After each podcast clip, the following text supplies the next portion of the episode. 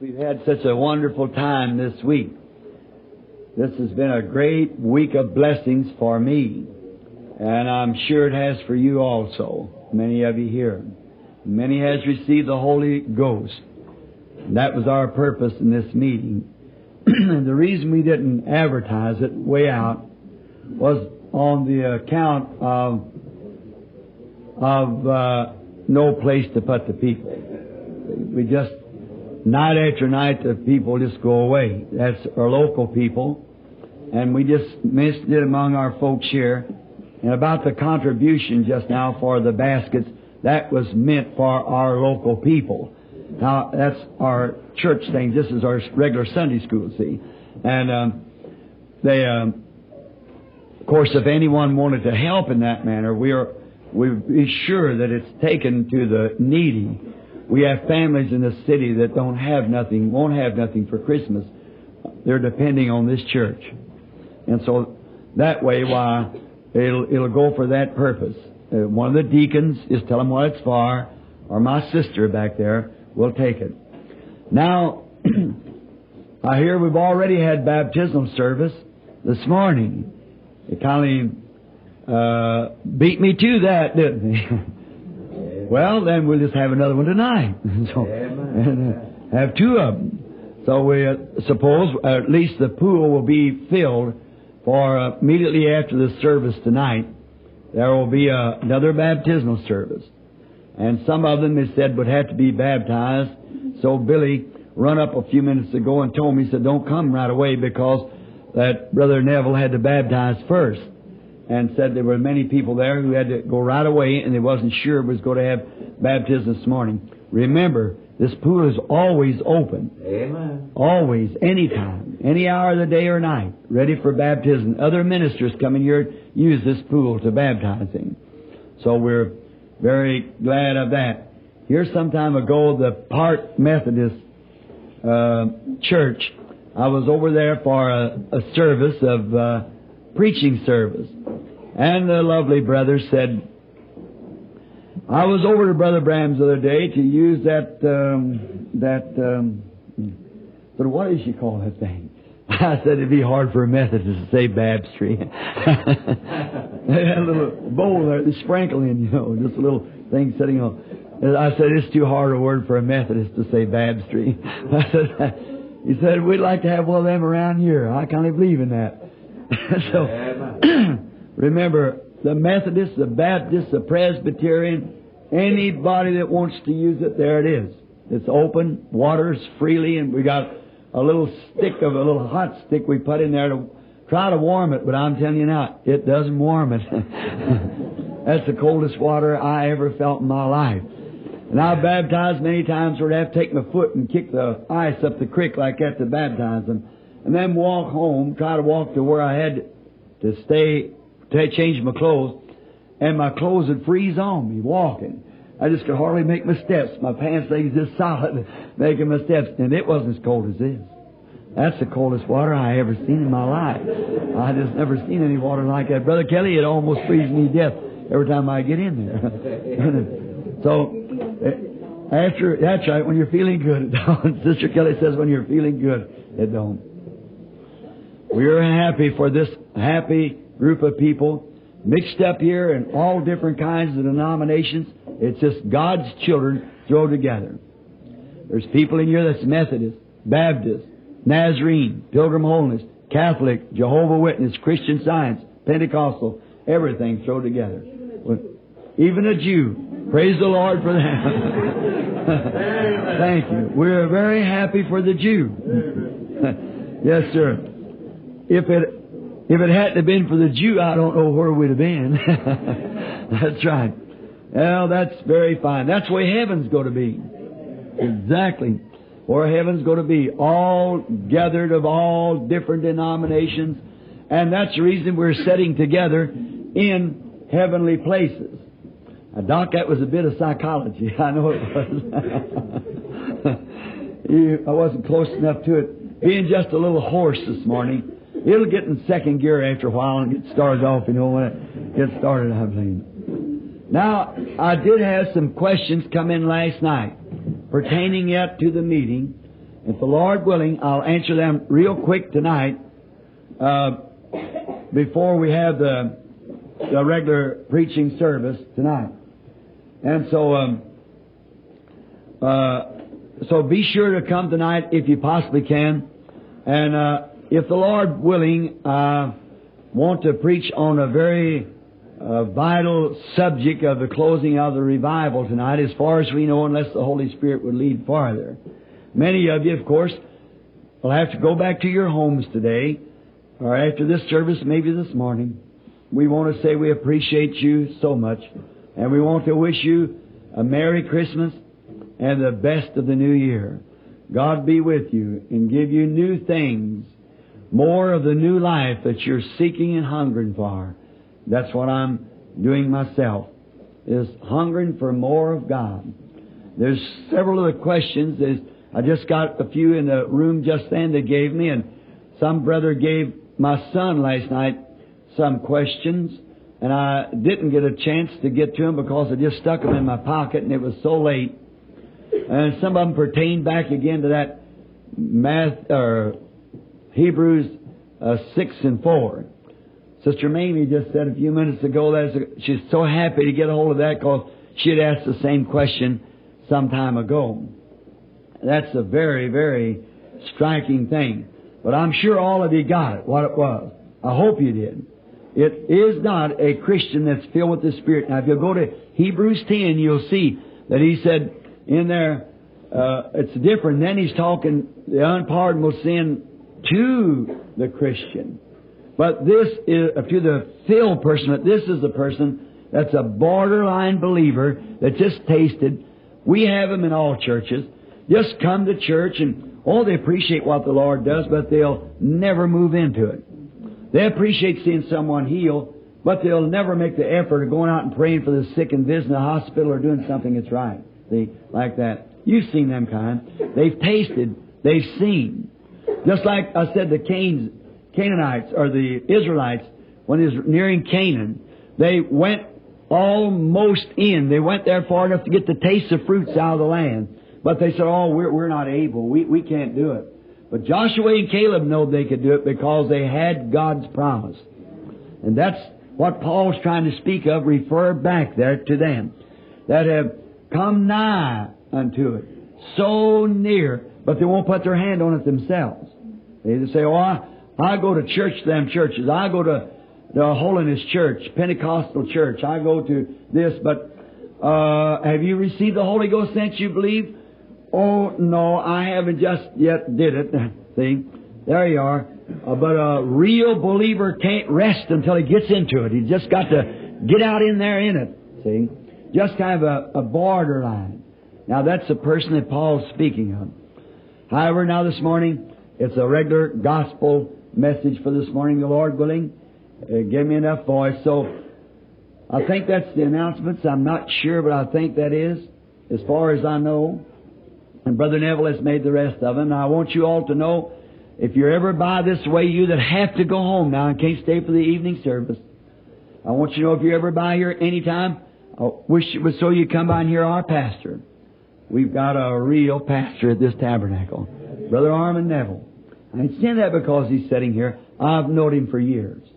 And he's never changed one bit. He's still Orman Neville, a servant of the Lord. You can depend on him.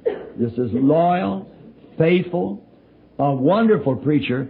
I sit back there and I've heard preachers all over the world preach, but sometimes he preaches things that just astounds me. I tell you, just carries you off and, and those little things that he uses. Uh, I tell you, uh, every time I come, I bring, I get about 15 texts out of his sermon when I come writing it down. Going home, oh my, wouldn't that make a message? Oh my, wouldn't that make a message? And just write it down. So, come around and hear our brother Neville and associate with our people. They're poor people, real poor, but they love the Lord and they'll love you. And so we're happy you were with us and pray that God will bless you. Now let us bow our heads just a moment before we approach the Word. Gracious Lord, we come now just as reverent as we know how to come. We come in the name of Jesus, believing that you have promised us through him that you would hear anything that we would ask you in his name. And we pray, God, that you will make this a visitation to us here this morning. We want to thank you from the depths of our heart for what you have did for us this past week. Many sad hearts has been made happy. Many of the people has been made to rejoice. And many who were confused in the Word is now shouting the victory through Jesus Christ. We thank you for these things. And we pray, Lord, that today will be another time that you'll visit with your people. And we're assembled here of all many different types, I would say, of denominational churches. Some with different beliefs of maybe friendly disagreeing upon the scriptures, but not having that to be any barrier at all, even to a Jewish sister raised her hand. We are assembled in the heavenly places in Christ Jesus. We pray today that your Spirit will be poured out afresh upon us. Give us a fresh baptism this morning, Lord, or a fresh filling. And we ask that you'll heal the sick, the afflicted, those that are needy. Here's a man sitting here in a wheelchair. Others are out there perhaps with heart trouble, some with cancer. They're dying, Lord, and the precious doctors of our land has diagnosed their cases and gone down into it as deep as they could and maybe with operations. And still that devil holds on. He's determined to take their life. And he'll, they may cut somewhere with their knife and tender hands to try to help that person, but that demon will slip off into another little corner and there break forth again. For he's well able to hide from the doctor, but God, he can't hide from you. You know right where he's at.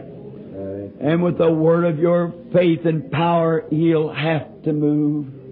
We pray thee today, God, that you'll make every evil thing leave the people, that they might have health and enjoy the blessings of the Lord our God. Amen. For we ask it in Jesus' name. Amen. Now there is many handkerchiefs laying here, and we will pray over them. And if you don't have one here and you wish one, well, you just write us here to Post Office Box 325, and immediately we will send it right to you. That's found now in the book of Hebrew, uh, in the book of uh, of the Acts, the 19th chapter, where we take handkerchiefs or aprons from the peoples to pray over them.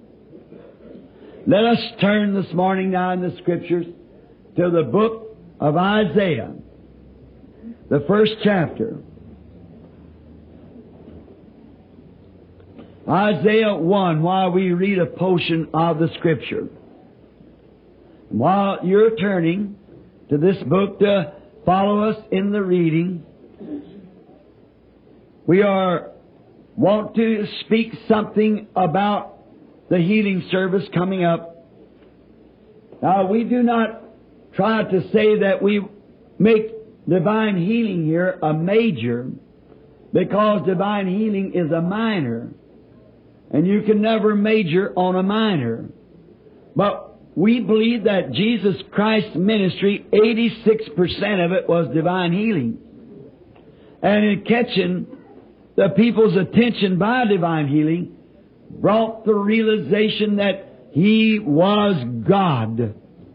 And they, uh, he said, if you can't believe me to be that, then believe the works that I do. For if I do not the works of my Father, then believe me not. But if I do the works of the Father and you can't believe me, then believe the works. See, as a man, he made himself God on the cross or just before the cross, they said to him, We do not stone thee for a good work that you've done, but we stone thee because you're a man making yourself God. He was God. He was. God was in him. And so, then he said, if you can't believe me, believe the works that I do. Just believe the works, that they're of God. Well now the same thing is today. There's no man on earth as a God. Certainly not. We're all human beings, everyone born in sin, shaped in iniquity, come to the world speaking lies. But as we've been through it so plainly this week, to show that God once lived above His creature because of sin, that He lived with His creature in the form of a body, Jesus Christ, put His tent with us, dwelt with us, made flesh with us, to suffer sin and pains, agony and things that we do. Then He sanctified a church that He might dwell in. So it was God above us, God with us, God in us. Jesus said it that day, you'll know that. I'm in the Father, the Father's in me, and I in you, and you in me. You see there, it's God working through. So, when a person is so completely yielded to the Holy Spirit and speaking, it is not the person speaking. I know that by experience. Of my little experience with Christ, I found the times that, that He would permit me to yield myself to Him till I didn't know what I was saying. And I wouldn't have said that for nothing in the world. But He said it. Had He sitting back there, uh, the lady, the other day when this new ministry, which I trust will come in this morning, and all of you've heard about it. And when we were sitting, and there's at least eight or ten right here now was sitting present at that time. And when the Holy Spirit turned to that woman and told her to ask anything that she desired, and it would be given to her. You think I would have said that? If I could, I'd say it right now. But I couldn't say that. And I trembled. I was so weak. Brother Banks Wood, standing there, was sitting next to me. And the perspiration run off of my hands, and I was so weak till I got up and left the house. It scared me so bad. But the woman asked for one of the greatest things that anyone could ask and received it. See, that was God. That wasn't a man. Man can't do those things. Jesus said to the tree, no man is from thee. And the disciples, the next day, how quick it started to work right then. The next day it had begun to wither.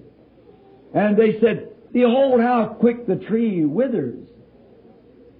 And he said, Have faith in God, for verily I say unto you, if ye, not if I, but if you, whosoever, will say to this mountain, be moved, and don't doubt, but believe what they've said will come to pass, you can have what you have said. Amen. That's God in you. Who can move a mountain but God? Who could bring things to pass like that but God? So you see, beyond any controversy, God is in His people. Then we are to respect one another. We are to love one another. Beyond our denominational barriers, we ought to love one another. Anyhow, no matter if we cannot agree, maybe the apostles, they couldn't agree. They won't know who's going to be the greatest in many things. John Mark and, and Paul there, they had a, Peter and Paul had a disagreement. But the bonds of love, that's what we're trying to contend for today. That all Methodists, Baptists, Presbyterian, Lutheran, whatever it is, we're all together as a Christian unit. Now we're trying to get filled with the Spirit to move up closer to God. That's the vision. Now you got Isaiah 1? Let's begin with the 14th verse. And I'm going to take a text, the Lord willing, from the 18th verse to draw my context. Your new moons and your appointed feasts my soul hateth. They are trouble unto me. I am weary to bear them. And when you spread forth your hands, I will hide my eyes from you. Yea, when you make any prayers, I will not hear. Your hands are full of blood. Wash you. Make you clean. Put away evil, uh, evil of your doings from before my eyes. Cease to do evil. Learn to do well. Seek judgment. Relieve the oppressed. Judge the fatherless. Plead for the widows. Come now. And let us reason together, saith the Lord. Though your sins be as scarlet, they shall be white as snow. Though they be red like crimson, they shall be as wool. If you be willing and obedient, ye shall eat the good of the land. But if ye refuse and rebel, ye shall be devoured with the sword, for the mouth of the Lord has spoken it. You know, lately we have heard so much about conferences, people getting together. That's what God's speaking of here, a conference with His people. Come and let us reason together. That's what we've been doing the last few days. And so much of the nation is, and the national affairs today is based upon conferences.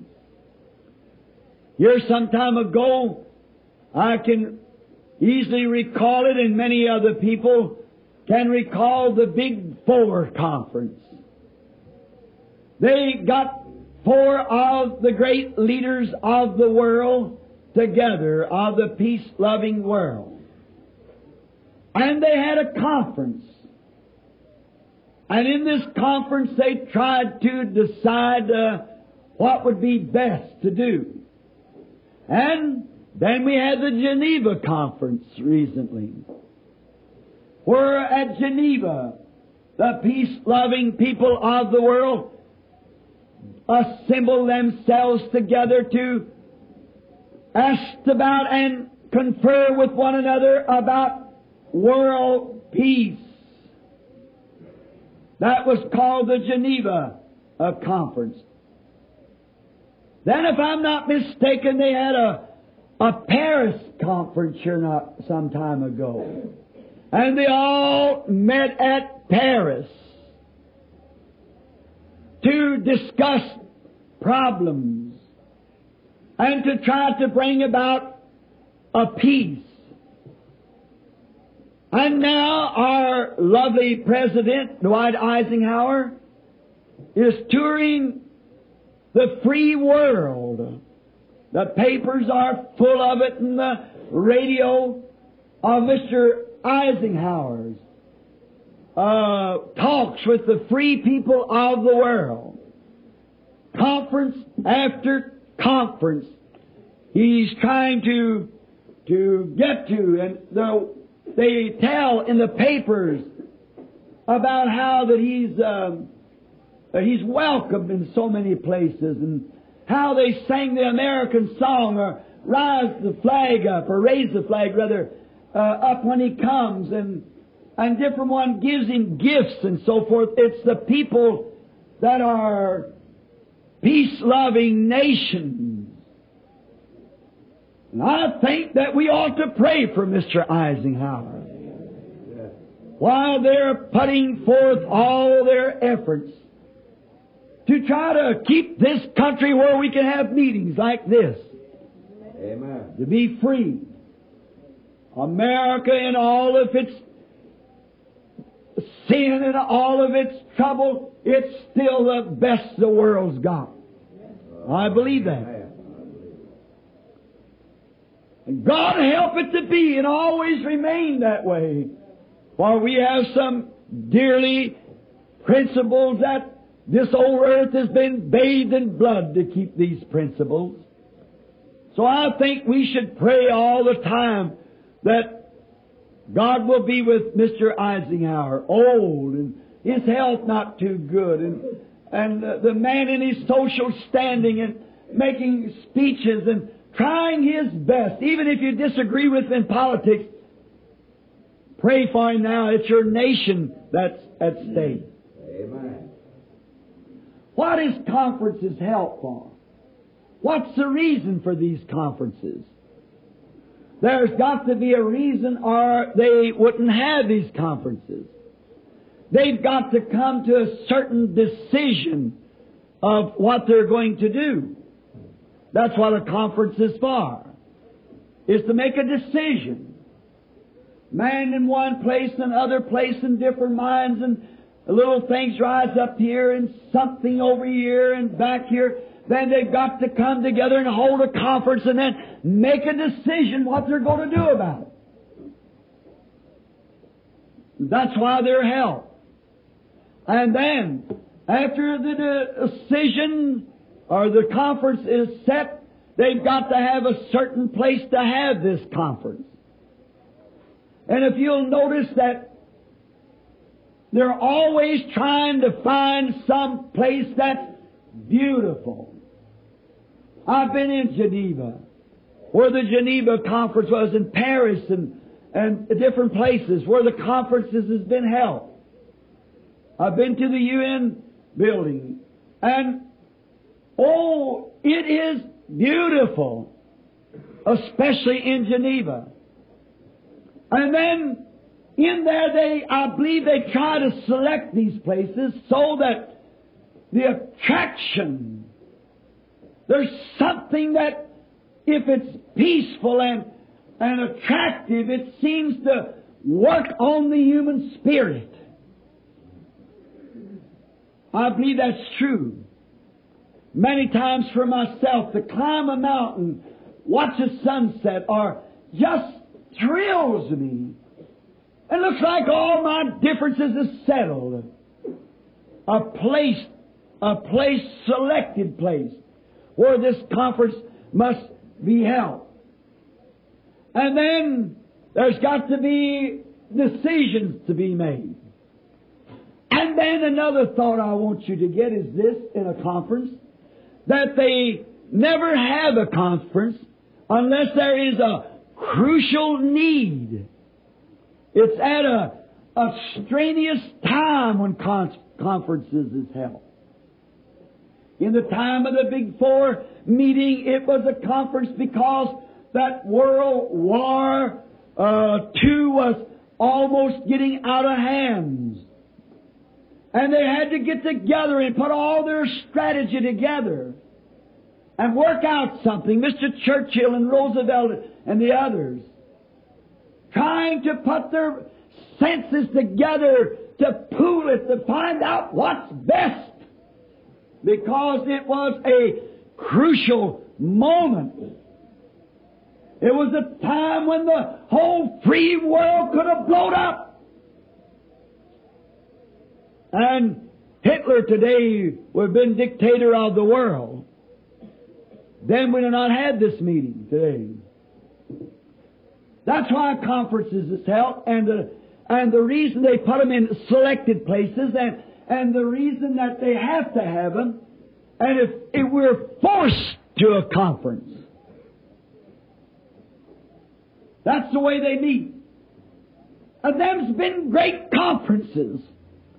There's no doubt in my mind, and time would not permit me and my voice to go on and say of the other great conferences down to the age that I have read about. In the days of Pharaoh and so forth. But the great conferences of this world system has been held, and then God's held some great conferences. Amen. There come a time in God's great economy where there had to be a conference held. And the first one that I can call out for this earth was in the Garden of Eden. When the angels of God came home weeping, saying, Your child has fallen. He's sinned and he's broken your commandments. Something had to be done. The creature of God had fallen from grace and was subject unto eternal separation from the presence of his God and his Maker. It was a crucial moment. For the King of heaven had said, The day you eat thereof, that day you die. And putting his trust into his Son, his Son had broke his commandment. There had to be something done. It was his creation. It was the work of his own hand. It was the love of his heart. The apple of his eye. Something must be done. So there had to be a conference called. God selected a certain tree in the Garden of Eden. And after he had thrown out old bloody sheepskins into the behind the bushes, he called Adam and Eve, and there he made a conference. Talked over and made a remedy for this horrible thing that his children had done. God's conference. And there was a decision made. Always at a conference there is a decision. And God made a decision that because that Eve had, when he held her at the witness stand, because she took life from the world, she'd have to bring life to the world. And to Adam, and to the serpent, and of course, that being the head of the race, all the race under it fell with Adam. Then I can call in my memory another conference of a runaway prophet that had got weak in his decisions. And he thought the task was too great. And he had run away and married him a wife and got back into the wilderness and been there for 40 years. A prophet anointed of God with a great commission born in the world a prophet. But yet at the very threat of his mistake he had did to take it in his own hands instead of following the instructions of God, he killed a man. And at the threat and the fear of Pharaoh, he run into the wilderness. And there was forty years. And the slaves of Egypt, the task was so great. Their backs were so sore. Their hearts were so broken until their cries come before God till he was forced to a conference. There's a way of forcing a conference. You can do it in your life. A showdown. The burdens of the people and, and the cries were so great till God had to be forced to call a conference. When God makes a decision, it's got to be that way. So He had already, before the foundation of the world, had put a man on the Lamb's book of life for the purpose of delivering them people. All things, things was pre-planned by God.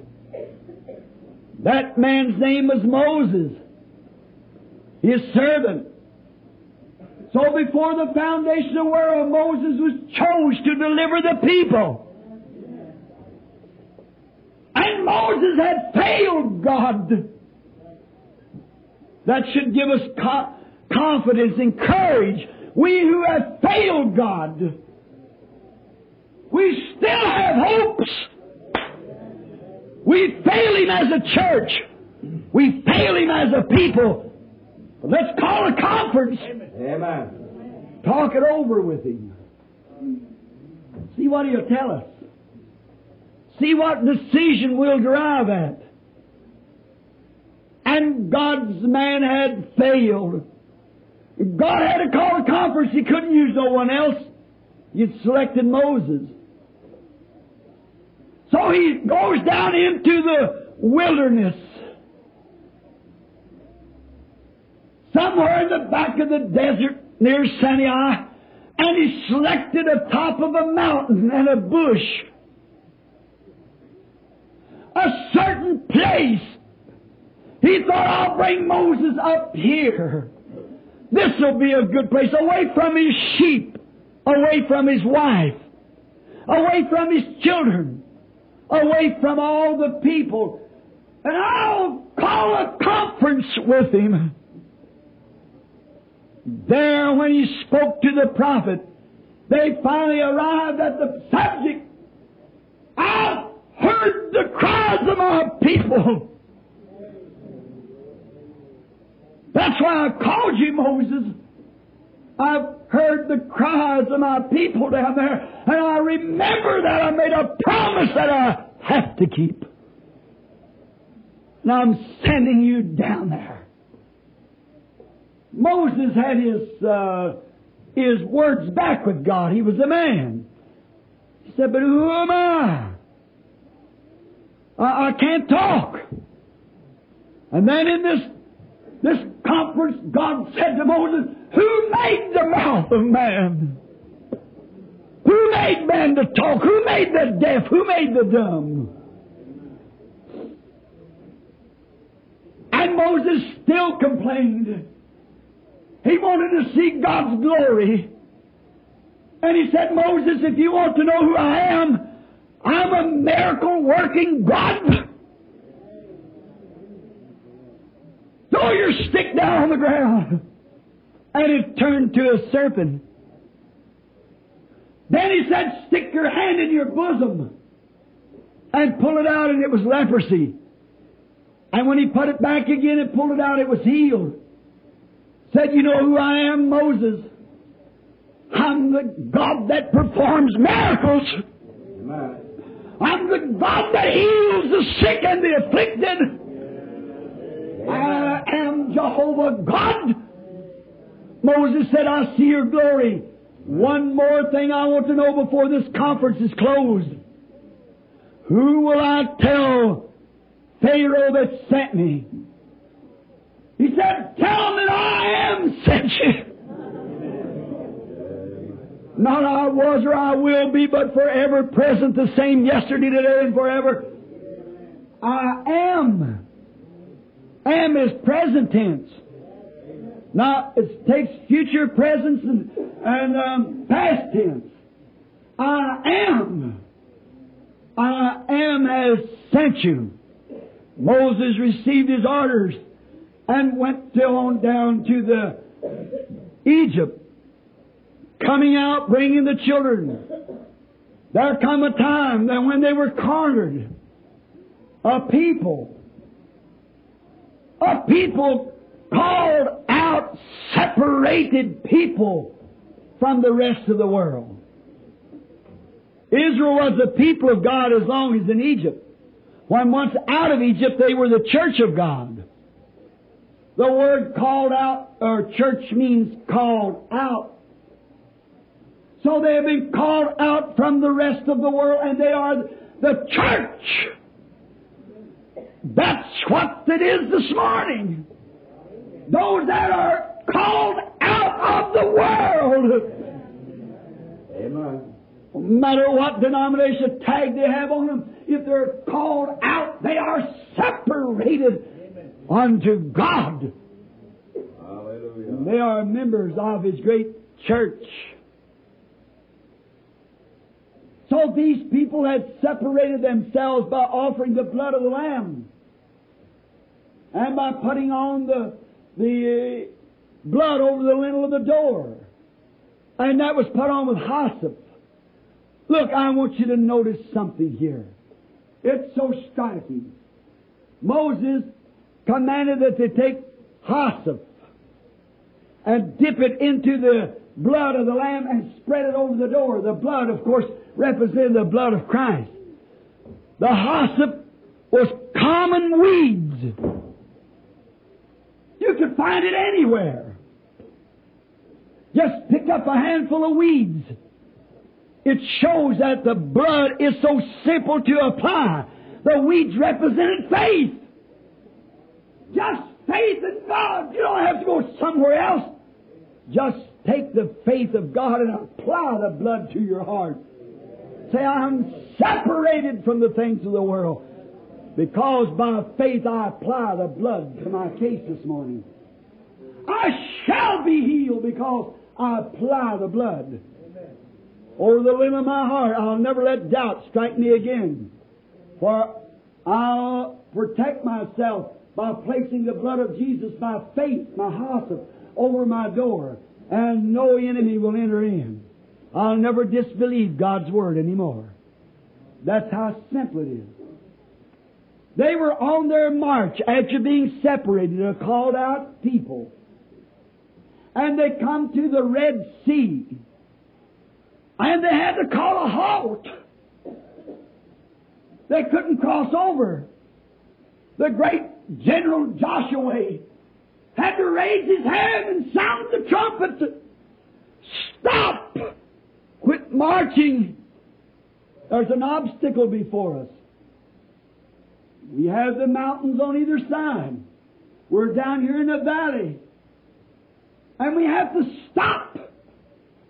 When that church ever stops, that's when Satan takes over. Got to move constantly rapidly, marching towards Zion. Don't let the church of the living God ever be guilty of stopping. So they stopped and said, What's the matter here? And as soon as they stopped and pitched their tents and began to rest a while, they heard the rumble of wheels. And the only way of escape they had was backward. And here come Pharaoh's army moving in to block off or channel across. You soldiers, knowing this strategy, how that they shut them off. There was the Red Sea before them, perhaps two or three miles across it. Here was the high mountains, they could not climb them. They'd be like sheep scattered up there. A target for every bowman. And behind them, because they had stopped, come the enemy. It shows this, friends, even in the march today towards the promised land, the enemy's just a jump or two behind us. We can't stop at this revival. This cannot be calling a halt. Just keep moving on. Go on. You've got a presence of the Holy Spirit with you la- night before last and last night. Now continually move on into that. Don't call no halt, for the enemy is close behind you. And as soon as the halt was called and Pharaoh's army was uh, seen coming in the distance, uh, the roar of the wheels of the chariots and the dust flying and the screams of the soldiers. What a time! It run the people almost into a frantic. But there was one among them who knew there was no reason to be disturbed. He had had conferences before. He knowed what it taken to get a hold of God. So up, we'll say, up on the hill at a certain rock, Moses hid himself from the rest of the children of Israel. There he held a conference. Lord, I have marched to this place, but an obstacle has stopped us. We've had to call a halt. Like a brother here in a wheelchair. Like maybe you sitting there in it with a cancer or with a heart trouble or something that you know you're just going to die right away. The enemy has stopped you. He's brought you to a halt. Maybe you come to a halt before the enemy overtook you. Maybe it's something in your life that's caused you to halt. Whatever it is, you still have the privilege of a conference. Let's talk it over with him. Let's do something about it. No matter what the enemy is, he's never too great for our God. We need a conference. So Moses went up behind a certain place, we'll say, and held a conference with God. He didn't know what to do. Maybe you don't know what to do. Maybe you're a sinner and have done so much sin. Maybe you smoke till you can't smoke no more and can't quit it. Maybe you drink till you can't drink no more and you can't quit it. Maybe you come to the place where you're so full of sin and lust that you have to look up on every woman you see wrong. Or maybe you've even perverted your own natural resources. Maybe you've come to a block. I don't care where you're at. God's still ready to come to you in a conference and talk it over with you. Maybe you broke up your home. Maybe you've left your husband, left your wife. Maybe you run off from your children. There might be many things in this life that the enemy has trapped you into. But remember, my brother, sister, you still have the rights to have a conference with God. Yes, sir, talk it over with Him. He's a very present help in a time of trouble. Then we see that Moses had a conference, and perhaps this was the conference, oh, great leader of Israel. I have done all this at your command. I have, I have led these people just as you told me to do it. I've covered the people by the blood. I've brought down the plagues out of heaven. I've done everything that you told me to do. And here we are trapped. What must I do, Lord? I must have this conference with you. And perhaps sitting on top of the rock or standing near by the cleft of the rock where Moses was praying at this certain selected place in this crucial moment. Something had to be done or they'd be crushed beneath the wheels of the chariot. They'd be pushed through every little Hebrew children. Every one of the little babies that have been bursted their heads on a rock and their mothers have been cut open and they're and ravished and their, their fathers have been massacred. There was a crucial moment. There may be that same type of crucial moment, maybe just not that way. But maybe a cancer has took a hold of you. Maybe some other disease, maybe sin has took a hold of you. And it's going to crush you right down into a devil's hell. A separation from God.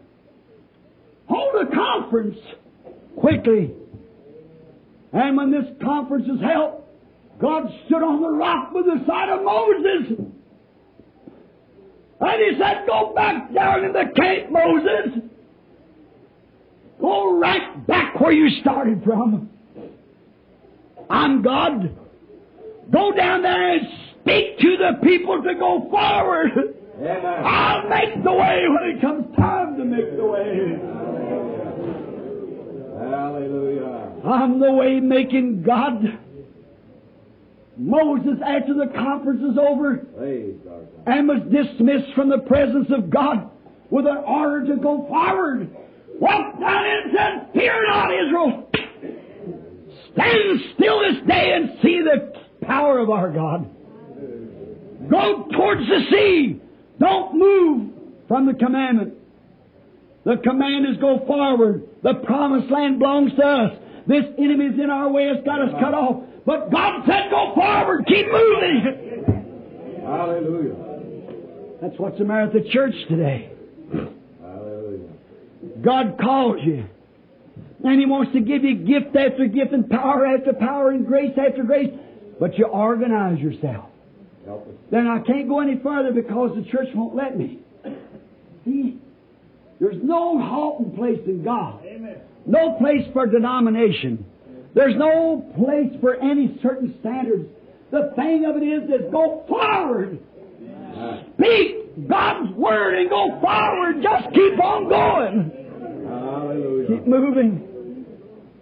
God says it's right, it's right. You've got your commission. If we say, well, I went to my church and they told me I went up to that tabernacle. I'm all confused now about whether I should have the Holy Ghost or not. The promise is yours. It's to you and to your children and to them that's far off, even as many as the Lord our God shall call. What? Speak the word of God. God said so. Go forward. Watch the enemy scatter. Watch the Red Sea open. Have a conference. Go forward. Sure it'll open. God is the way of escape. He made a way right straight to the promised land. Anything got in His way, He moved it out of the way. If anything gets in your way, then have a conference with God. Talk it over with Him and go on. That's what God's saying to Isaiah here. Oh, you're sinful. Your sins are like scarlet. Why don't you come and let's reason together? Why not come and talk it over with me? My grace is sufficient. The Red Sea Conference.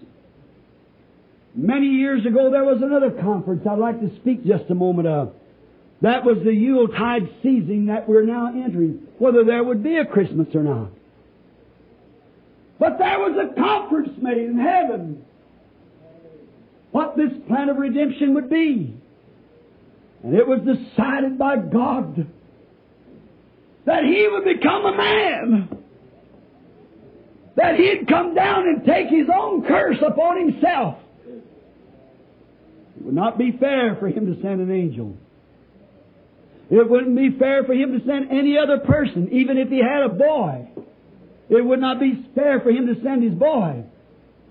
It would not be fair for me to make Joseph suffer for the things of my judgment. I wouldn't be just in doing so. If I pass my judgment and want to redeem it, the only thing I can do is suffer for it myself. That's the sign. That's the death stroke to Satan. Now, my Catholic brother, and also many of my Protestants, I'm not hurting you. But when you try to make Jesus a little lesser God than God, make him a lesser God, you cut his feet off, bring him down just a little bit under the head of God, and make him a lesser God, you are so wrong. Amen. Jesus was man.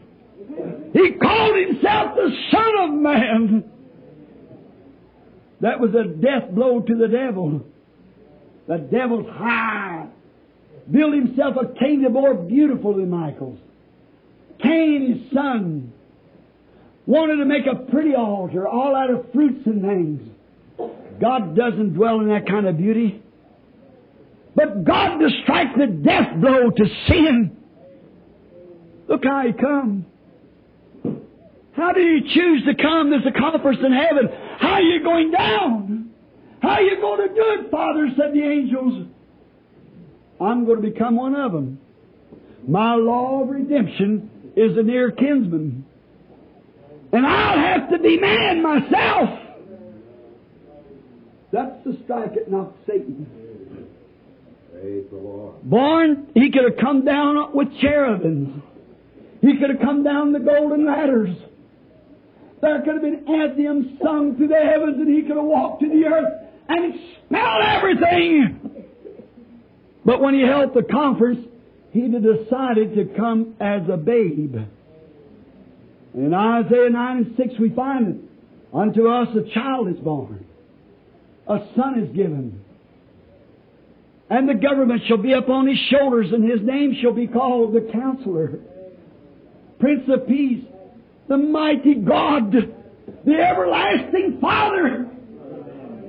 And of his dominion there shall be no end. Hallelujah. This will be a sign unto you. A babe. Not a God. A baby. Look where he was born. It had to be decided in the conference where he'd be born to make sure he was man. He was born in a stable. He chose instead of the, the ivory palace guard to bring him, instead of an angel escort, instead of rolling cherubims with the, with the fineries of heaven, he stuck himself, put himself in the stable over the manure of the animals, the dirt and filth of the world. He was man. He was no lesser God.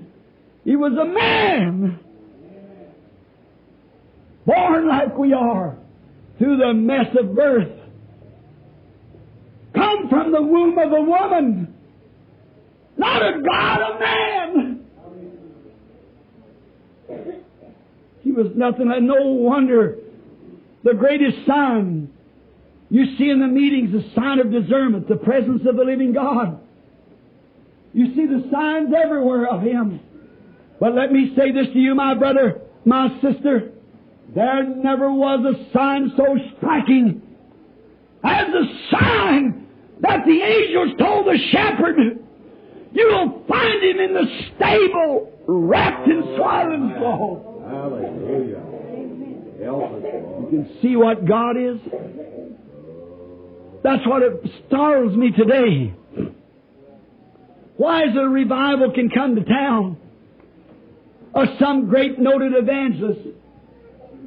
And the great up and ups go, the mayor of the city, and all the up and ups are the fine dressed, and the poor is kind of looked down on.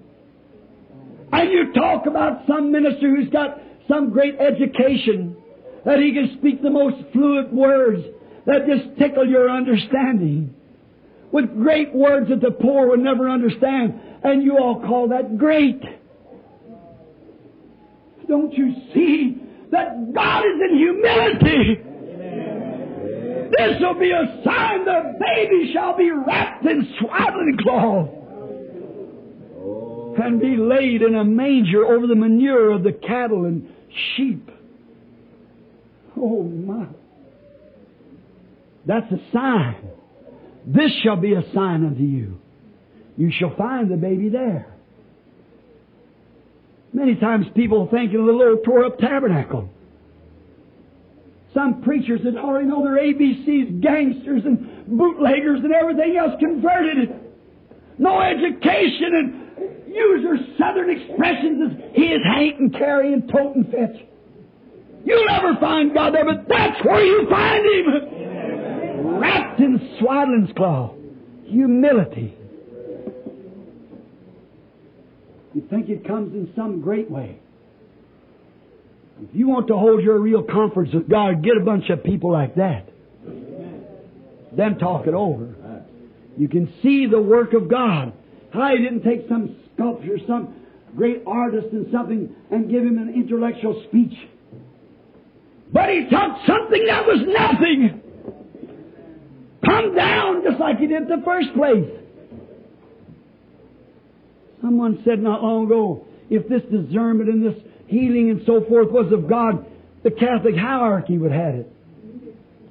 Why didn't the Jewish hierarchy have it? It wasn't born in the palace. It was born in a stable. He didn't have needlework garments to put on, but the rags off the back of a yoke of an ox, laying over a pile of manure. The Son of God, the, tabernacle in which God lived in. That's how He decided to come. We have to have turned around collars and frock tail coats and big fine churches and golden steeples. This will be a sign. You'll find him in swaddling's cloth. Wrapped in swine's cloth and laid in the manger. There's a sign unto you. God dwells in humility, not in pomp. That's always been the devil's idea. God comes in humility. That'll be a sign. Not a lesser God, but a man. A man! He cried like a baby when he was a baby. He played in the streets like a boy when he was a boy. He worked in the carpenter shop with Joseph as a man at work. He eat when he was hungry. He sweated when he was hot. He cried when he was sorrowful. He was a man. This will be a sign to you. God will dwell with you. And a humble, not a great big upped up man, but a little low man with no background. A sign. That's a death stroke to the devil right there.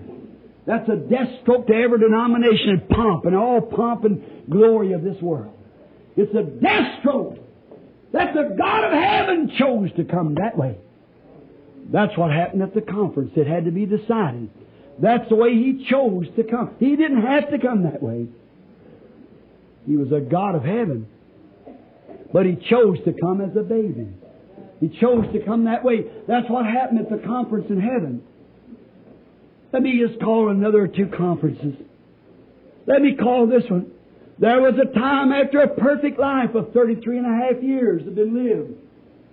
A man who wanted to live as much as I want to live. As much as you want to live. A man who had something to live for. Brethren that he loved. People that he loved. Sunsets that he liked to see. Remember, Jesus was a man. God was in him. There come a time, the Spirit that was leading the Lamb, the dove. There had to be a conference between the Lamb and the dove. And they formed a place to sit at. After the supper that night, they crossed over a little brook, Cedron, and, or somewhere, and went across the brook and went into a garden called Gethsemane. They had to have a conference. God and Christ had to talk it over. The lamb and the dove had to sit together. It was the dove that had to talk to the lamb, and it was the lamb's death. Now, when they sat by that rock, all the angels come down from heaven to listen into this conference. Oh, there was Gabriel, Michael, Woodworm, all the thousands of them sitting around the rock. He said to his disciples, wearied. They'd had lots of big meetings, just tired perhaps like you are this morning. But he said, Will you just watch with me an hour? Where I've got to go yonder and have a conference. I have to go alone. And when they, the conference was set, and the Lamb, young, a beautiful life, never a life like that. Never was, never will be. A life like that the Lamb had. But now the Father said, Are you willing? Is your love for your brethren great enough? Is your love for that sinful, stinking world that you were born in? Do you love them enough to forfeit your life? Do you love them enough to take their place to bear their sin to the hardest, crucial death? You, there could be nothing die that kind of death but Him. And in that conference, such a decision was made until blood dropped from his brow. He was under a strain. The sins of the world was upon him. And then he looked into the face of the dove and said, Not my will, but thy will be done. Oh, can we have that decision in our hearts this morning? Can you forfeit that little filthy life of yours? Are you willing to look into his face and say, Not my will, I'm a drunkard, but I'll drink no more. I'm a gambler, I'll drink no more. I'm immoral, but I'll be that way no more. I'm a liar, but I'll stop it today. I'm a foul person. But in this conference this morning, I'll look into your face and take like my master who died for me to make my way clear. Not my will, your will.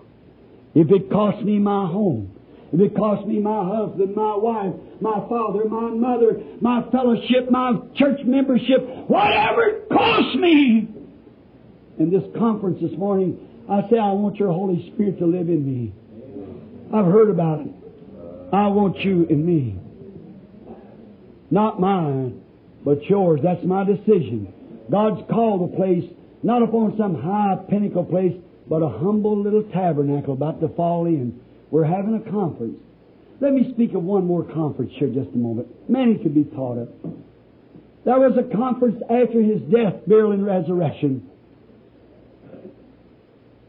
Something had to be done. They were man that had an intellectual conception. So there was another great conference set. We know it in the Bible as Pentecost. They had to have a conference. And something had to be done for it. Jesus said, don't preach no more. Don't sing anymore. Don't go out and minister anymore. But I want a conference with you. And in this conference, I'm going to bring the Holy Spirit. But go up to the city of Jerusalem, and there you wait until I get back. I've got to go up to heaven. Let them rejoice. And I've got to go up to the, the throne of the majesty, the body, Jesus. But I'm going, we're going to have a conference up there. And the God that dwells in me has promised that I could return back again. And I'd be in you, with you, in you, even to the end of the consummation, the work.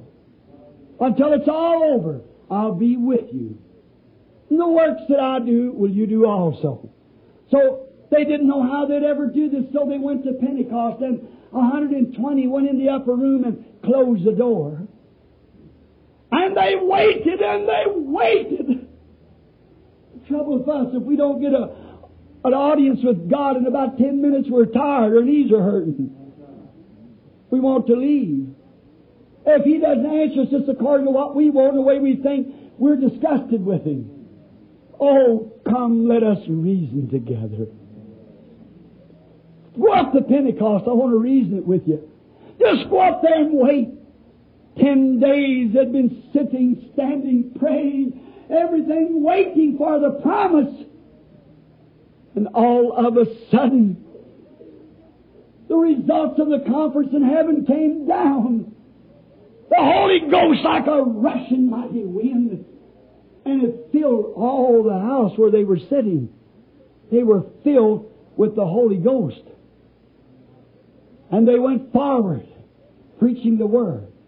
When we have world conferences, they usually have their selected place. And what did they do at this conference? They drink drinks, cocktails. They smoke cigars and cigarettes. They lie to one another and deceive one another.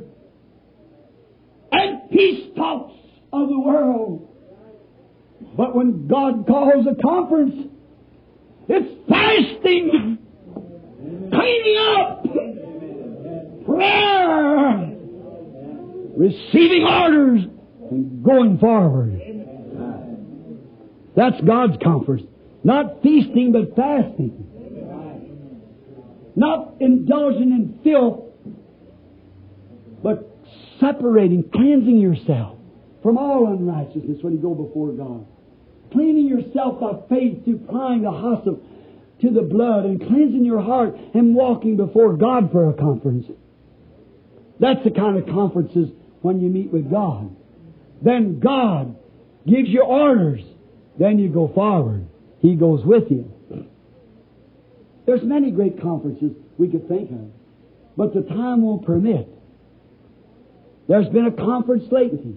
There was a conference in the days of Martin Luther at the Reformation. God called Martin Luther to go preach justification, and he did it. There was a conference held in the days of Wesley in England to preach sanctification. And as Wesley testified, I wore his coat, the last coat he had on, a robe. I stood in his pulpit where he preached to 1500 every morning at 5 o'clock. Knelt in the room and thanked God for his life, the very room that he died in. In there. The Spirit upon me, I thought, yes, Wesley was true. God's holy angels and God held a conference that it was time to preach sanctification. And they selected Wesley. And he was true to it. Then along come the Pentecostal. It was time for a Pentecostal restoration. There was a conference held in heaven. Is it time to pour out the fullness of the Spirit? And it fell. And they preached it. And we got it. And receive the Holy Ghost. Now, I believe that we're at another conference. That's the coming of the Son of God. He said to his disciples, I do not know the minute or hour. No one knows, not even the angels, but there will be a conference someday, in other words. And the Father will decide that moment that I'll come back. I believe that conference is going on. The decisions is being made. His Spirit is coming to the earth so strong till it'll stand in the congregation, discern the thoughts of the mind. As the Bible said, the Word of God is quicker, more powerful than a two-edged sword, piercing even to the marrow of the bone, and a discerner of the thoughts of the heart. When Philip come and was converted and went and got Nathaniel, and Nathaniel was brought the Jew up before Jesus, and he'd been telling him about him. Say, well, Nathaniel, well, a few days ago, an old ignorant fisherman come to him, and he knowed, he called his name. Told him who he was. Don't you know that Messiah that our prophet said would come? Don't you realize that that Messiah was to be a prophet? A God prophet? There he is. That's him. Nathaniel must have said, I don't believe that. I'll go see for myself. But when he walked into the presence of Jesus, Jesus said, Behold an Israelite, in whom there is no guile. And when he did that, he said, When did you know me, Rabbi? I said, Before Philip called you when you were under the tree, I saw you. He said, You are the Son of God. You're the King of Israel. And the woman of Samaria, having five husbands come to him, and she said, when she started to get her water, she seen this Jew sitting. He said, Bring me a drink. See, he thirsted like a man. He was a man. In his body, he was a man. In spirit, he was God. God dwelt in Christ, reconciling the world to himself. He said, Bring me a drink. She said, Well, it's not customary. In other words, we got a segregation. You shouldn't ask me that. He said, But if you only knew who you were talking to. Oh, I wonder this morning if we know what's in this room. If we only knew that the Holy Spirit Himself, the one that'll witness for us or against us at the day of judgment's right here in the room and knows our thoughts. If you only knew who it was that speaks with you, you'd ask me for a drink. She said, the well's deep. He kept on talking to her till he caught her spirit. And he said, go get your husband and come here. She said, I have none. You said, well, you've had five. And the one that you're now living with is not your husband. She said, sir, I perceive that you are a prophet. Now we know when the Messiah cometh, he'll do these things. But who are you? Jesus said, I'm he. Oh my. I'm he that speaks with you. A mere man asking for a drink. Not a great flowery something out of heaven. Not the white throne sitting there, but a man asking for a drink of water to quench his thirst. I'm he that speaks with you. And she ran into the city and said, Come see a man who's told me the things I've done. Isn't that the sign of the Messiah? Isn't that he? That same one's prophesied with the prophets back in the Old Testament. Said it'll be a day that when they'll otherwise just join church and go to church and be pretty good people. And they'll have organizations and things and it'll be a dismal day, neither dark nor light, but in the evening time it shall be light. Them prophecies must be fulfilled. You remember last night our conference in heaven? God had brought up all the angels around to hold a conference so he could make the prophet's word come to pass, bring Elijah out, I mean, uh, Ahab out there to kill him. Now, there's a conference going on in heaven. The evening lights are here. Atomic bombs and things are hanging everywhere. And we're at the end time. World conferences has come to an end. God's conference time is coming. These words must be fulfilled to the Gentiles. The works that I do shall you do also.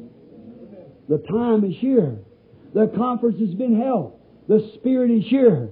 Now, friend, in closing, I'll say this. You're at a conference this morning. Amen. You are. And your case is ready to be pleaded. Your, your case of sickness is ready to be pleaded before a merciful God. Your sin case is ready to be pleaded before a merciful God. And be sure that you accept it. For let me tell you, I'm going to speak of the last conference that'll ever be held. God be merciful. Only one thing will stand there reconciled. That's the judgment. And the only thing you'll be reconciled by is when you've accepted the blood of Jesus Christ as your pardon, been filled with His Spirit. There's a conference where every man will meet, every woman will meet, every child will meet. There is a place selected where that conference will be held. And there will be a great white throne judgment set. God has permitted His prophets to look in and said the books were open and another book which is the book of life. Ten thousands times ten thousands of ministers and angels minister to Him. And then it was written, if the righteous be scarcely saved, where will the sinner and ungodly appear? What will be your stand at that conference? You might have bypassed all of them down through your life. You may walk out of this door this morning and bypass this one. But my friend, you'll never bypass that one. You are going to be there. For it was once departed unto man to die. But after that, the judgment. There'll be the great conference where we'll all stand together. And we'll give an account for this morning of this earthly conference that we've held this morning. If you are a sinner, accept His mercy while we pray as you bow your head. Just before we pray and you with your heads bowed, I wonder this morning, sitting in this conference, if the Holy Spirit hasn't said to you, you're guilty. And maybe you say, Holy Spirit, you see, it's like this. That's what Moses said at the Red Sea conference. It's like this, Lord. I've come this far, but I can't go any farther. There's something in my way. There may be something in your way. But remember, God told Moses, go speak to the children of Israel and go forward. You'd like to be remembered in a word of prayer, would you just raise your hands and say, pray for me, brother? God bless you. My, all over the building. Dozens of hands. Heavenly Father, with this broken voice, rather shattered from preaching, but somehow or another the great Holy Spirit has give the people the thought that was meant. When the prophet said, Come now, let us reason together, saith the Lord. Now come, let us hold a conference with each other right in the seat where we're sitting. I'm sitting here by the side of you. I'm talking to you. But Lord, I've sinned, says the sinner. I've done so much. I, I don't believe you can forgive me, Lord. I'm a drunkard. I'm a prostitute. I'm a, oh, an ill-famed person. Don't believe, Lord, there'd be any chance for me. Then we hear the beautiful words come back, though your sins be as scarlet, they shall be white like snow. Though they be red like crimson, taking the life of many little babies before they're born, and, and things that's been horrible. Though they be red like crimson, they shall be white as the wool of a lamb. What mercy! Let us reason together, saith God now. Let us come hold this conference, Lord, and you're speaking to your people. They raise their hands. That shows that you're standing by them. For it's written in the Scripture, no man can come to me except my Father draws him first. And all that the Father gives me will come to me, and I'll give them everlasting life and raise them up at the last day. Now grant, Lord, that each one that raised their hands and those who did not raise their hands, wherever your little individual conferences are being held in this building just now with the people, may they accept your pardoning grace and be filled with your spirit and washed in your blood. And at the end of the road, May you say it is well done, my good faithful servant. You were faithful that morning at 8th and Penn Street. Now enter into the joys of the Lord that's been prepared for you since the foundation of the world.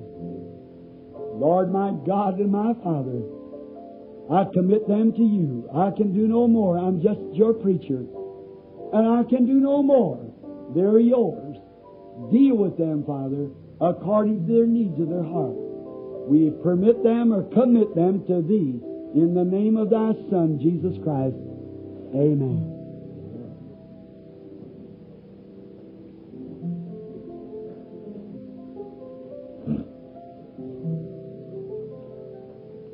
If you have ever noticed at the tabernacle, I do not permit people to go pull people to an altar. I don't believe in that. If God don't bring you, it won't do no good for somebody else to. No man can come except my Father draws him in all that the Father and the Father draws you because your name's on the Lamb Book of Life. And all that He has given me will come to me. When you're in your seat at the altar, wherever you're at, you'll come. That's exactly true. Jesus said so. So now, you dear people raise your hand, the next step for you to take if you haven't been baptized is to be baptized in the name of Jesus Christ for remission of your sins. That's the doctor's prescription. Dr. Simon Peter, who had the keys to the kingdom to tell you how to enter. On the day of Pentecost, they said, What must we do to be saved? He said, Repent, every one of you. That's what you've just done. Then be baptized in the name of Jesus Christ for the remission of your sins to show to the people in the world that you believe death, burial, resurrection of Jesus Christ, He took your sins. Then you shall receive the gift of the Holy Ghost for the promises unto you and to your children, to them that are far off, even as many as the Lord our God shall call. Follow that instruction. If it's not at this tabernacle, at the tabernacle where you go to, the church where you go to, wherever it is, don't stay out. Get right quick to a body of spiritual believers Go to the assemblies of God, the church of God, the Pentecostal oneness, the Pentecostal two-ness, three-ness, whatever it might be. I don't care where you go, but get quickly to a church. Amen. Put your fellowship in there. If they teach little things, maybe you don't you don't say, well, Brother Branham didn't teach it like that. Well, don't make any difference anyhow. If you got the Holy Ghost, move on. Get with them. Push on. We're, we're all going to come to one anyhow. When Solomon's temple was cut out across the world, it was cut from all over the world, different funny looking stones and everything else. But when they begin to come together, there wasn't a buzz of a saw or sound of a hammer. Forty years in the erecting of the temple, they never heard one hammer beat or one saw buzz. They were all cut out just right. All these great churches that's got the Holy Spirit are moved right together in their fitted places at that day in the body of Christ for the rapture.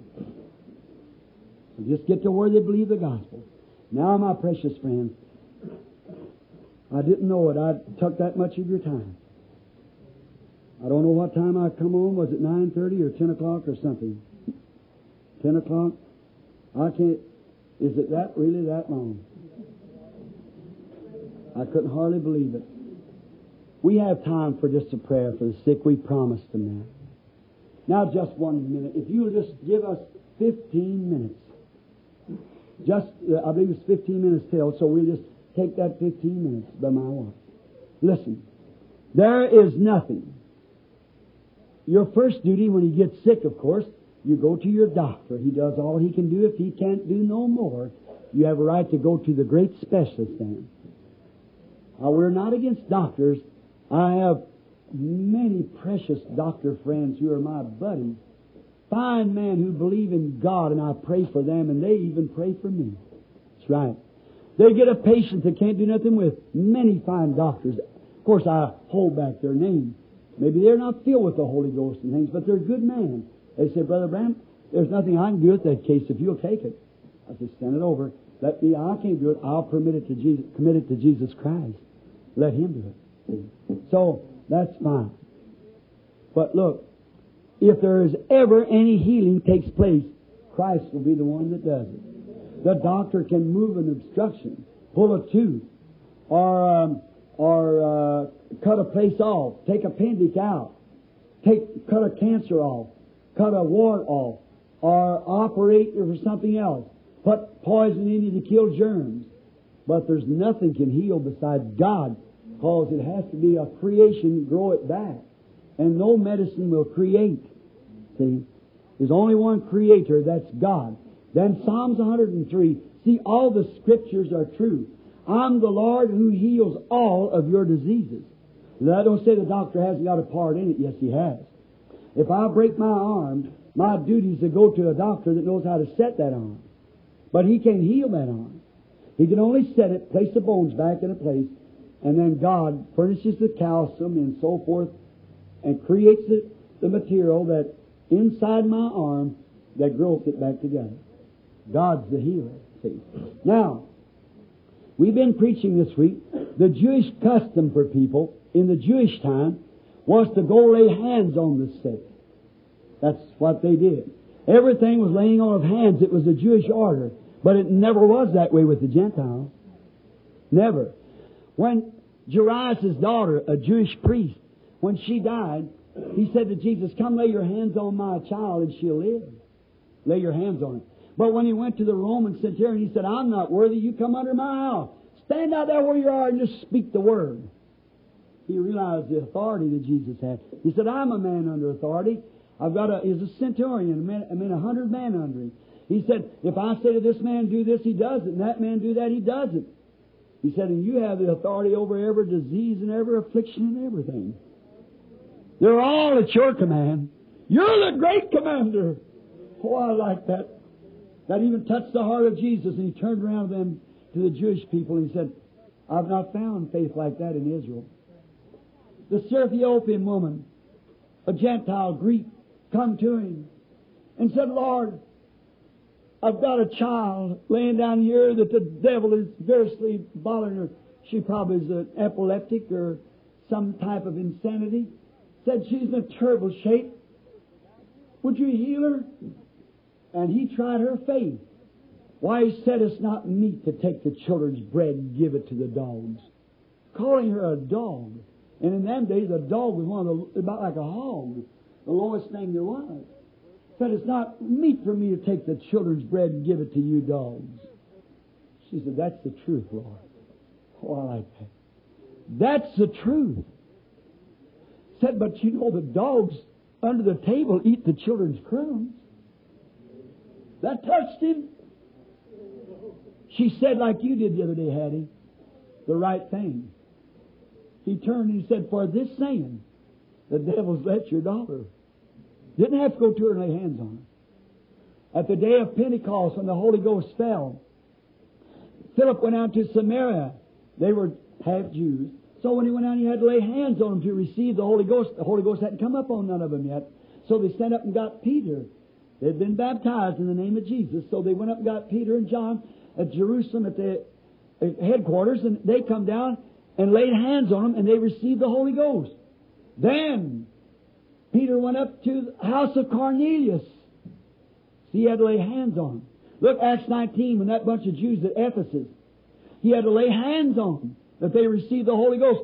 But while he's at Cornelius' house, while he spake these words, the Holy Ghost fell on them. Amen. No laying on of hands. The Holy Ghost fell when they heard the truth. They were hungry and waiting for it.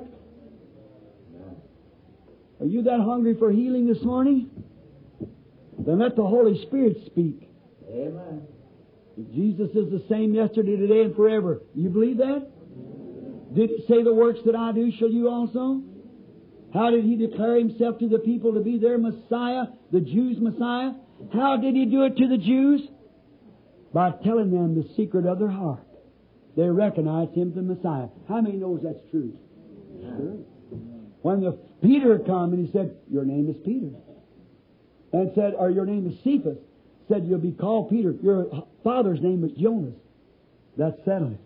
He knew that was the Messiah. When Philip went and found Nathaniel, he said, You're a you're a good, honest man. He said, Now, Rabbi, when did you know me? He Said before Philip called you when you were under the tree, I saw you. Fifteen miles around the mountains a day's journey, I saw you. He said, You're the Son of God, the King of Israel. He went down to the Samaritans. He had need go by. Why? He went down to the Samaritans, and there was a Samaritan woman. And so he thought he'd just give her the sign of the Messiah. And he said, Go get your husband and come here. She said, I have no husband. He said, You said well because you've got five. She said, Sir. In other words, like this, we've been looking for a Messiah to come. And he's going to be a God prophet. And we know when he comes, he'll tell us these things. So you must be some sort of a prophet. He said, I'm the Messiah. I'm he that you're speaking of. She left that water pot, a prostitute and desperate how conditioned she was and run into the city and said to those, men, come see a man who told me what's in my heart. Isn't that the Messiah? Isn't that the Messiah? Not one time was it ever done to the Gentiles. No, sir. This is their day. When the evening lights. The Jews aren't a nation now to control the world. One time they did. They're coming back. What's that fig tree putting forth its buds yonder? You watch the Jew, wherever he is, God's calendar, you'll find out he'll never forsake Israel. But Israel had to be blinded. I'm not saying this in behalf of this Jewish here. But Israel had to be blinded in order to give us a chance. Love them. Don't you worry. They'll blossom again. What the palmer worm left the caterpillar eating. What the caterpillar left has the locust eaten. But I will restore, saith the Lord. That was just eaten for a spell so that we could be brought in. Our eyes are open. Now what is it? Our day is ending. The Jews are beginning to assemble again together like God said. And the evening lights is shining on what? Where's the lights of the evening shine? On the west. They shine on the east at the Jew, the eastern people, at the beginning. It's been a dark day of denominations and so forth. But the evening lights shall shine on the Gentiles, the western hemisphere. Here we are now. At the end, we're, we're at the west coast. If you go any farther, you're going back east again. Civilizations travel that way. So the evening lights are shining. Jesus Christ, the same yesterday, today, and forever. Let us pray. Now, Lord, these are all yours. Word faith cometh by hearing, hearing the Word of God. And God, you make your words manifested to prove to the people that you are God. Now, let it be known this morning that you're God and I'm your servant, telling them the truth of eternal life. Through Jesus Christ our Lord, we pray. Amen.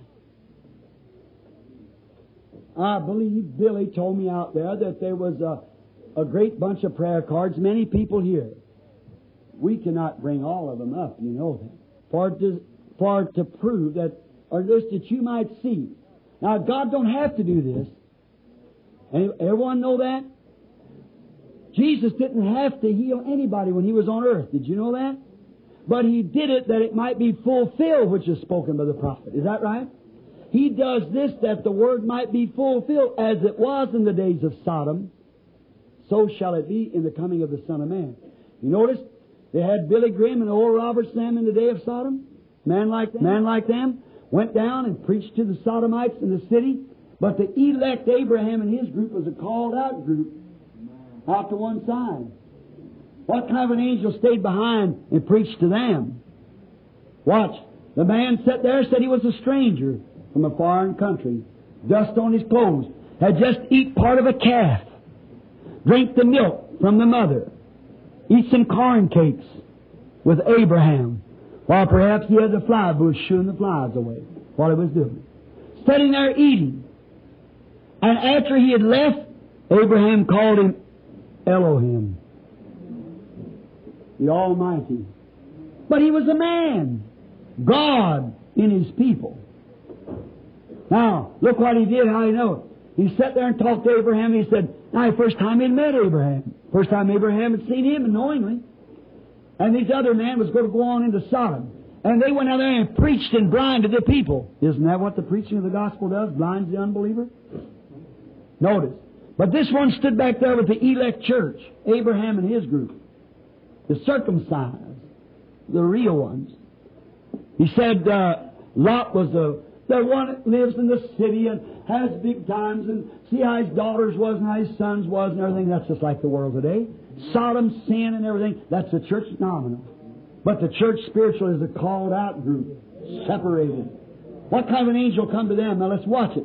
I remember your Lord said, as it was then, so will it be at the coming of the Son of Man. Jesus said, so heavens and earth will pass away, but my words will never fail. Now listen close and be quiet. Now, this angel talked to Abraham. He said, Abraham, where is your wife Sarah? How did he know he was married? How did he know he had a wife? And how did he know her name was Sarah? Strange, wasn't it? And Abraham said, She's in the tent behind you. Mm-hmm. He said, Abraham, seeing that that you believe God, and you're going to be heir to the world, all the Gentiles and all will be brought into the kingdom by your seed, by your, the promises made to you. I'll not keep any pro- anything hid from you, Abraham. Oh, I love that. I won't hide this from you, Abraham. But you've believed me for that baby for 25 years. Now you're 100 years old and she's 90. But Abraham, according to the time of life, in a mixed audience, you know what I mean, the 28 days, she'd stop 50 years or more, yeah, 60 years before that. Said, according to the time of life with Sarah, I'm going to visit you again. And you're going to bring that baby. And Sarah, behind him, in the tent, flaps closed, laughed within herself. And said in herself, Could I have pleasure with my Lord? What do you call your husband? Will I have pleasure with my Lord again, seeing that I'm old and he's old too? And the angel with his back turned said, Why did Sarah laugh? What made her laugh? Don't you see? What kind of a spirit, what kind of an angel was that? Of visiting that elect church there. Now Jesus said that same thing will take place just before His coming. That'll be a sign of His coming. That's called prayer line. He made the promise, He keeps it. Now there's somewhere along there, I've got to call up five or six people, as many can stand here. The rest of you all just believe. Watch. If you don't have a prayer card and get up here, that don't mean one thing. I challenge you. Here's what, here's what the seed of Abraham did Jesus when he was on earth.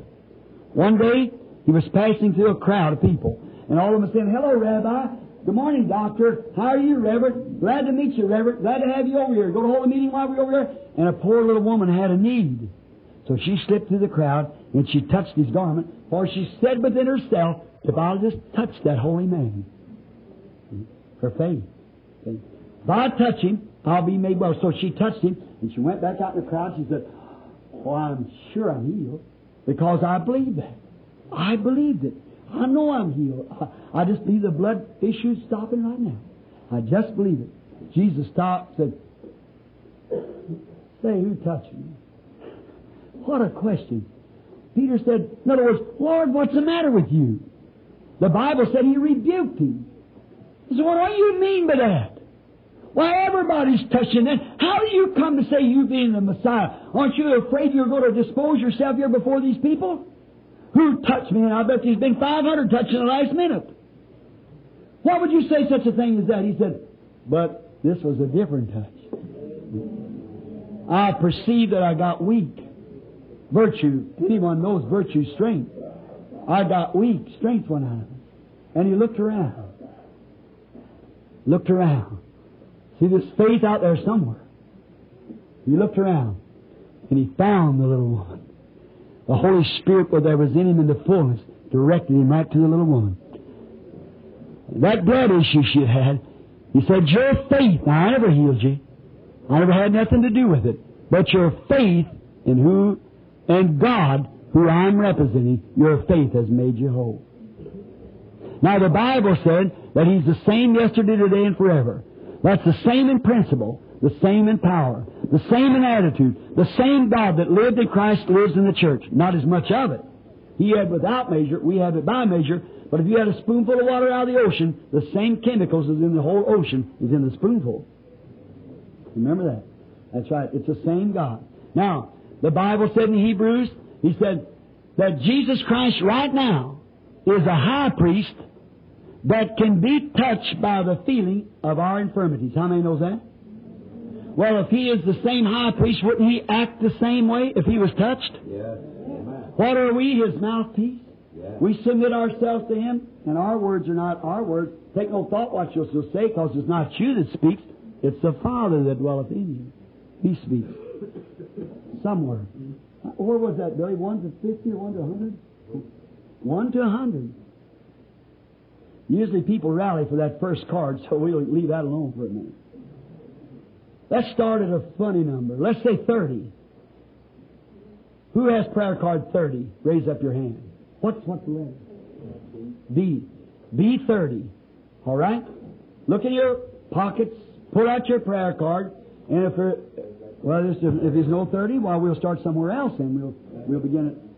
What's that? Oh, I'm sorry. I'm sorry. All right, come here, sir. 31. Who has prayer card 31? Would you raise up your hand? 31. Come right here, sir. 32. Add uh, words with him. I don't even know his name, but I, and frankly, I, I don't know what's the matter with him. God knows that. I couldn't tell you what's wrong with him. But I think the rest of them are all strangers to me. I don't know them. How many out here that knows I don't know nothing about you? Raise your hand. Now, the Bible said when the Holy Spirit has come, He'll, first thing the Holy Spirit would do what? Reveal these things to you that I've taught.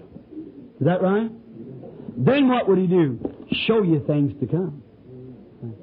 Uh, be a revealer of the secret of the heart. He would do the same work that Jesus did. Now, how many believe that Jesus completed the plan of salvation and healing at Calvary? Certainly. So as far as that, it's all over, isn't it? It's all over. But the only thing that He can do is to shock you or to bring you to an understanding that He's still God and keeps His promise. So in doing so, He anoints preachers. That's these fine men standing around here and many back there. He anoints them to preach. I'm a poor substitute for a preacher. He give me this for my preaching, you see. Instead, because I'm uneducated and don't know nothing, uh, and you know what I mean, to be a scholar or anything or a student, but he give these men opportunities to do that. And to get up there under inspiration and preach. Oh, they could say more in five minutes than I could say an hour. Because under the inspiration is like a cannon or a machine gun rapidly driving it right down like a trip hammer driving. See? Me, see, my gift is something else. I have to take my time and study what, and wait and see what the Holy Spirit has already finished that. But there's some way to get him to believe to know that Jesus is right here. Now, what did Jesus say? The sign, like was at Sodom, so will be done in the last days. The works that I do, showing that He was that very same one that was with Abraham. Before Abraham was, I am. He was that angel. Here he, here he is here this morning, the same angel dwelling in us. Now, the man may be a, an impostor, he may be a hypocrite, he may be an infidel, he may be a, a saint. I don't know nothing about him. He's just standing there. But if the Holy Spirit will come and reveal to him, let him be the judge from then on. He knows. If the Holy Spirit can tell him what has been in his life, surely, he, if that's true, he could believe what will be in his life. Is that right? If he could tell what has been, what about what will be? Now he'll know whether it's right or not, whether it has been. Doctor, you believe this. You and mother both. You believe it.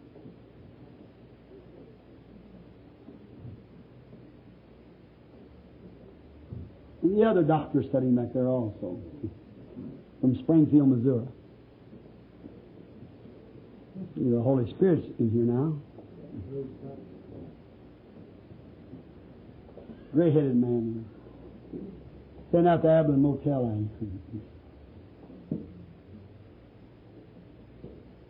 You're suffering with something in your side. You're not from here to begin with. You're from Canada, Yes, that's right. British Columbia, That's right. Vancouver. That's right. You come from Finland. Yes. Keep us. Keep us, God bless you. Go home. You're well. Jesus Christ makes you well. You believe? I don't know the man. I don't know now what I said to him. That was the Holy Spirit speaking. Another stranger. I don't know the man, never seen him in my life. I suppose we're strangers. Is that right, sir? I've never seen the man, know nothing about him. I'd be real reverent. And if I don't know nothing about the man, and the Lord will tell me something about him, then surely that would confirm that it takes something more than man to do that. Is that right? Now, if you just be real reverent and watch and be careful, and when the Holy Spirit brays over you like that, accept it. Believe it with all your heart. A stranger. First thing, you're seeking salvation. You're an alcoholic. That's right. Exactly. You're not from this city. You come from another city. An Indiana city. I believe it's Newcastle, something like that. Right. Exactly. hmm You're with somehow or another. I see somebody. You're with a woman. It's uh, connected. Where's Lyle Woods? It's his wife. That's right. She's here now. That's right. She wants to be prayed for too. Yes, sir. You believe God can tell me what your trouble is? Yes, sir. Heart trouble. She believe with all of her heart, she'll be healed. I condemn that devil in you that makes you drink alcohol. Go home in the name of Jesus Christ and never drink it again. Be baptized in His precious name, taking away the sins, and I condemn the devil. May he pass from it. Amen. Go on. God bless you, sir. Your sins are forgiven now. Go and sin no more. Have faith in God. Don't doubt. Believe with all that is in you. Hallelujah.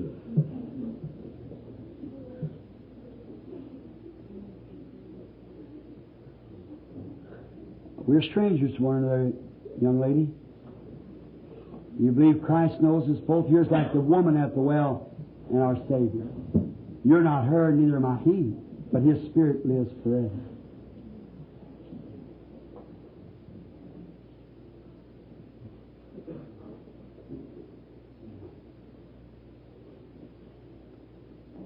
The woman, this young woman standing here, has, if you could see it, between her and I is a, this light of the angels thing here. But just beyond that is a shadow. And that shadow is death. Darkness. It's a cancer. The cancer is located at rectum. You're not from this country either. You're from Kentucky, from LaGrange, Kentucky.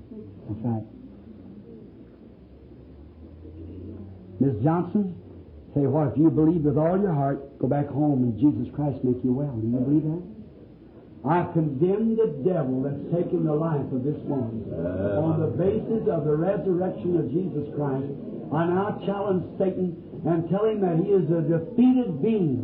That Jesus Christ defeated him at Calvary, and as God's servant under the anointing of the Holy Ghost, that the commission given me by an angel, I condemn this devil for this woman's life. Let her live, O Lord. Amen. Return home, and rejoice, and be happy. Thanking the Lord. Don't doubt now. Don't have a doubt in your mind.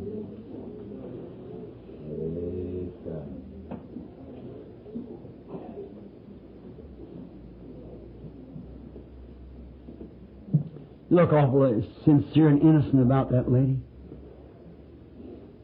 If you believe that gland trouble you're suffering with, arthritis, believe it with all your heart, it'll leave you.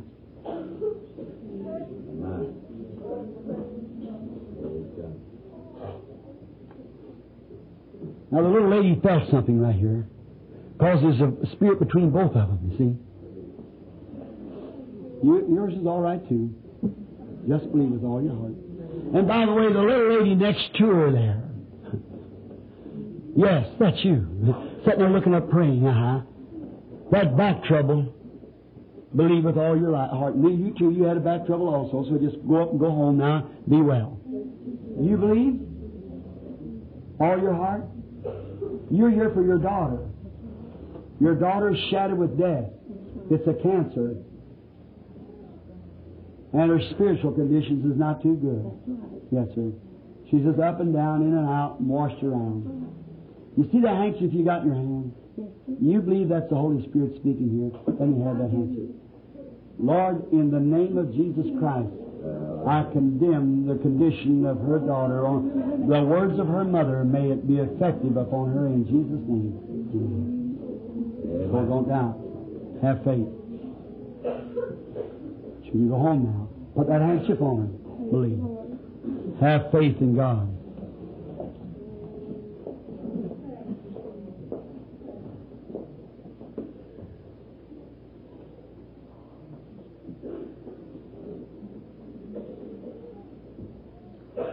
There's a woman, if you can see her, she's got her eyes closed, her handkerchief up praying.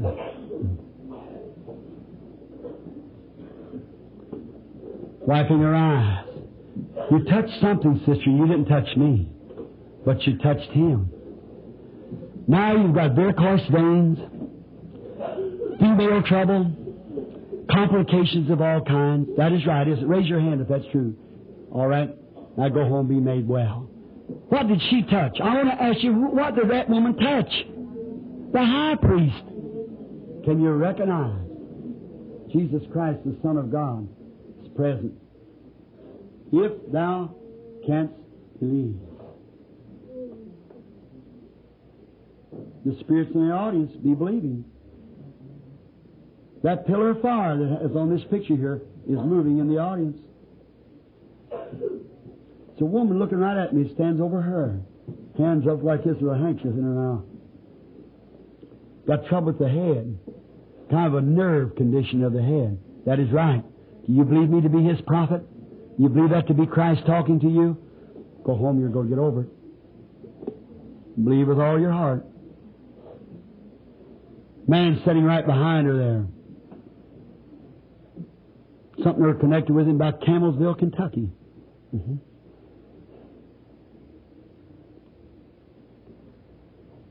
You got a nerve trouble too.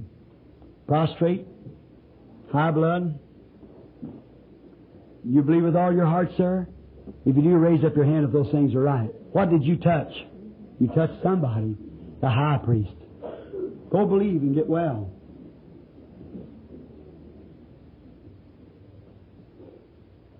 Here's a woman, kind of heavy set, sitting here with her hand up around her. I believe I know that woman. I've seen her somewhere. She's praying. She's got trouble with her head. And immediately when I said head to that other woman just a few minutes ago, it affected her. She's got a head trouble too. I've seen the woman somewhere. I can't place her. But I've seen her. Oh, yes, I do. I know now, even spiritually, she's Rose Austin from Louisville, Kentucky. Believe now. Go home, be well. I know you. I know your. I know your faith. I was with you in a, a interview in a trailer where you received the Holy Ghost. That's right. Laid hands upon you. you received. I don't know what your name is right now, but I know you. You have a car business. That's all I know. I have no idea what's wrong with you. you. You're aware of that. That's right. No idea.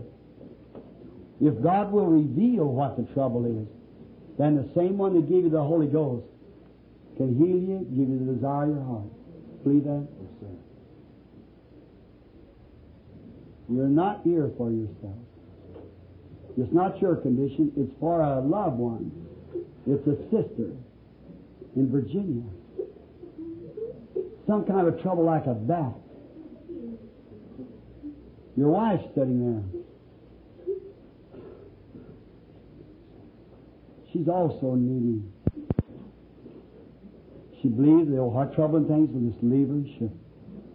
This woman's right here is connected with you. That's your mother. She's bothered about whether she has the Holy Ghost or not. Also, she has a bladder trouble that's bothering her. And something other, the doctor, that kind of strong fellow said, it's a fallen moon. You're supposed to be operated on some time ago. He was the cause of you not being operated on. He wants you to come here and be prayed for. the one standing right behind her is some relation. That young woman is relation somehow. But she's only by marriage. A niece by marriage. She's bothered about her salvation too. That's right. And she's got diabetes, a young woman. Exactly true. Yeah. You believe? Oh, Let's just raise our hands to God. O Lord, creator of heavens and earth, author of life, giver of every good gift, send thy presence into the midst of the people now. Give to them the desire of their hearts, Lord. We thank you for this, praying that you'll just bless and give these people what they have need of. Through Jesus Christ our Lord. Amen. How many believes?